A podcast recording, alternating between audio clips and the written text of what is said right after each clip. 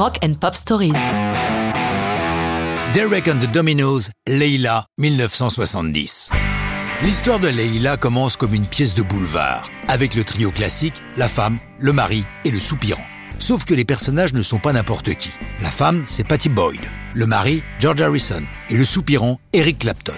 Le soupirant, car s'il est désespérément amoureux de Patty, Harrison est aussi son meilleur ami. En conséquence, Eric ne se permet rien, même si son amour se voit comme le nez au milieu de la figure. Lorsque l'on est musicien, quoi de mieux qu'une chanson pour déclarer sa flamme? En ce printemps 70, Clapton monte un nouveau groupe. Il a rameuté des musiciens rencontrés lors de l'expérience Delaney and Bonnie and Friends. Bobby Whitlock, Carl Rattle et Jim Gordon vont former Derek and the Dominoes autour de Clapton. Après s'être rodé lors d'une tournée estivale au Royaume-Uni, le nouveau groupe entame l'enregistrement d'un premier album.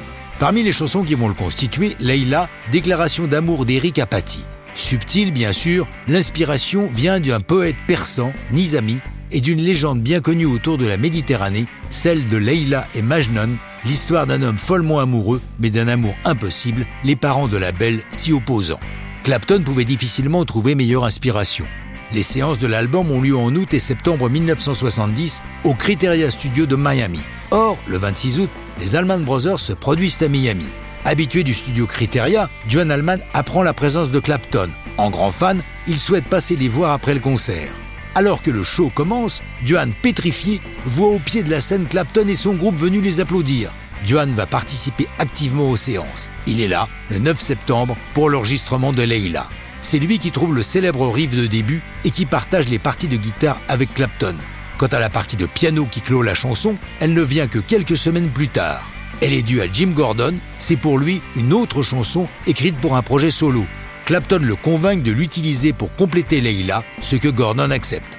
Leila sort en single en 71, mais dans une version courte de 2 minutes 43, alors que la version album fait 7 minutes. C'est un échec qui déprime lourdement Clapton, mais quand la maison de disques se décide à sortir la version longue en single un an plus tard, elle devient l'une des chansons les plus célèbres de l'histoire du rock. Quant aux amours de Clapton et Patty, lorsque, pour d'autres raisons, Harrison divorce, il approuve la liaison de son pote avec son ex, allant jusqu'à jouer pour leur mariage, qui finalement ne durera pas longtemps. Mais ça, c'est une autre histoire, et ce n'est plus du rock'n'roll.